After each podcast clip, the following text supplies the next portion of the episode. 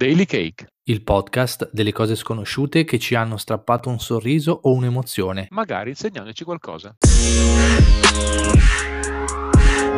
Ciao Cristian, eccoci. Grande Danilo, buongiorno, ciao a tutti, eccoci qua.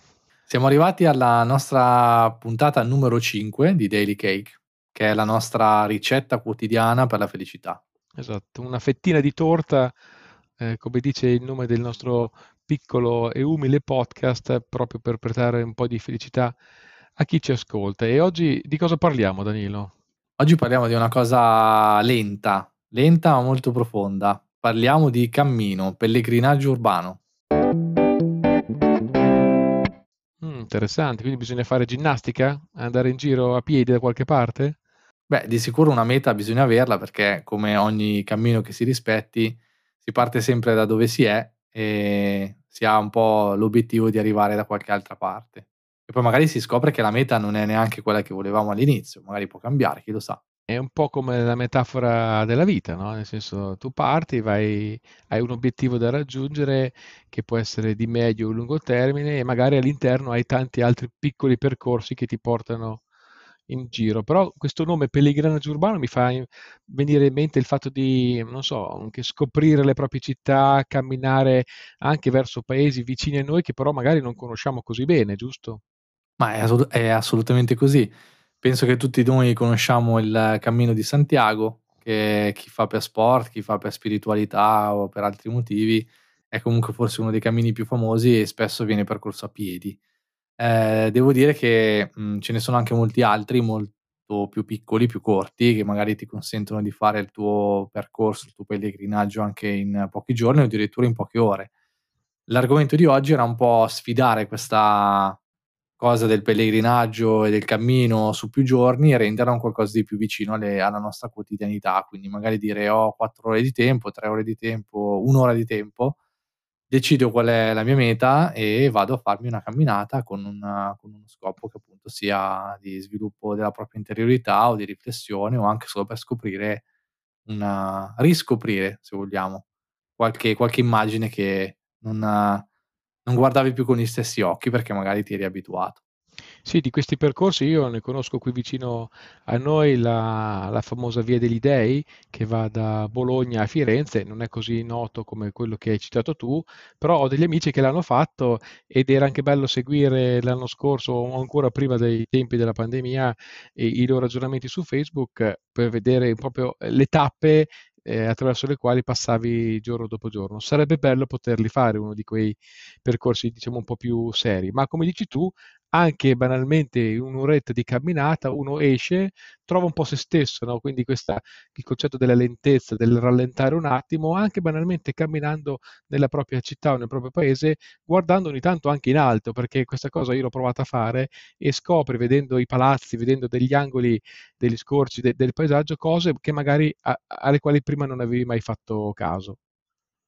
Ma sono d'accordo con te, guarda, poi tra l'altro il percorso in sé, come dicevi giustamente, è la metafora della vita proprio perché porta con sé gli stop inevitabili che eh, quotidianamente potresti affrontare o dover affrontare, che magari portano ulteriore insegnamento, magari ti aprono altre vie, gli stessi bivi, il fatto di scegliere se andare in una direzione o nell'altra, magari sono entrambi, entrambe valide e interessanti e non sempre è possibile scoprirle entrambe eh, perché da, delle volte appunto devi proseguire, non puoi tornare indietro.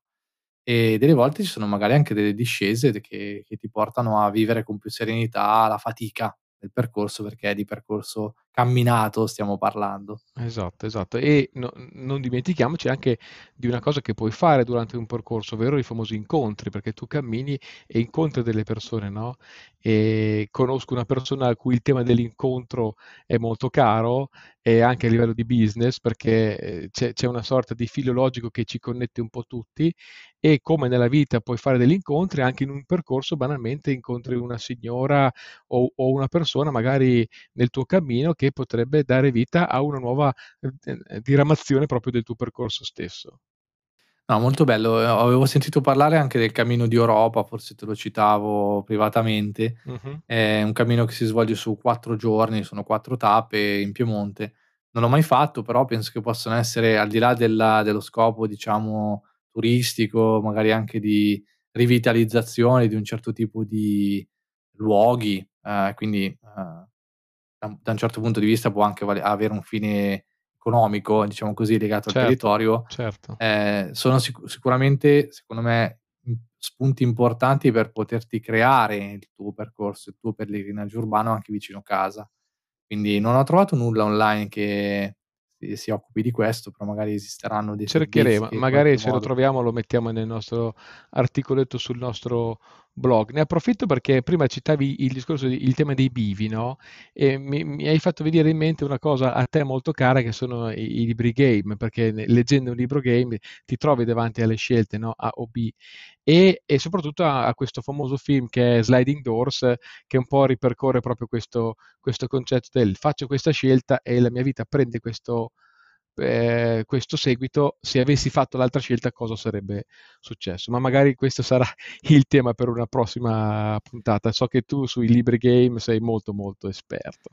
No, è sicuramente una cosa molto bella, interessante, bellissimo Sliding Doors e lascia sempre molti interrogativi aperti, ehm, secondo me sono proprio questi interrogativi che poi danno il senso al proprio viaggio, al proprio percorso, non tanto, uhm, i ris i risultati che hai raggiunto, ma proprio le domande che ti hanno spinto a partire. E Esatto. su questa fantastica domanda, uhm, e riflessione filosofica, ehm, ci diamo ci diamo l'appuntamento al prossimo episodio. Ehm, abbiamo in pipeline, come dicono i super esperti, tante cose super interessanti e speriamo di condividere con voi al più presto e magari, ehm, trasmettervi la vostra fetta meritatissima di felicità quotidiana.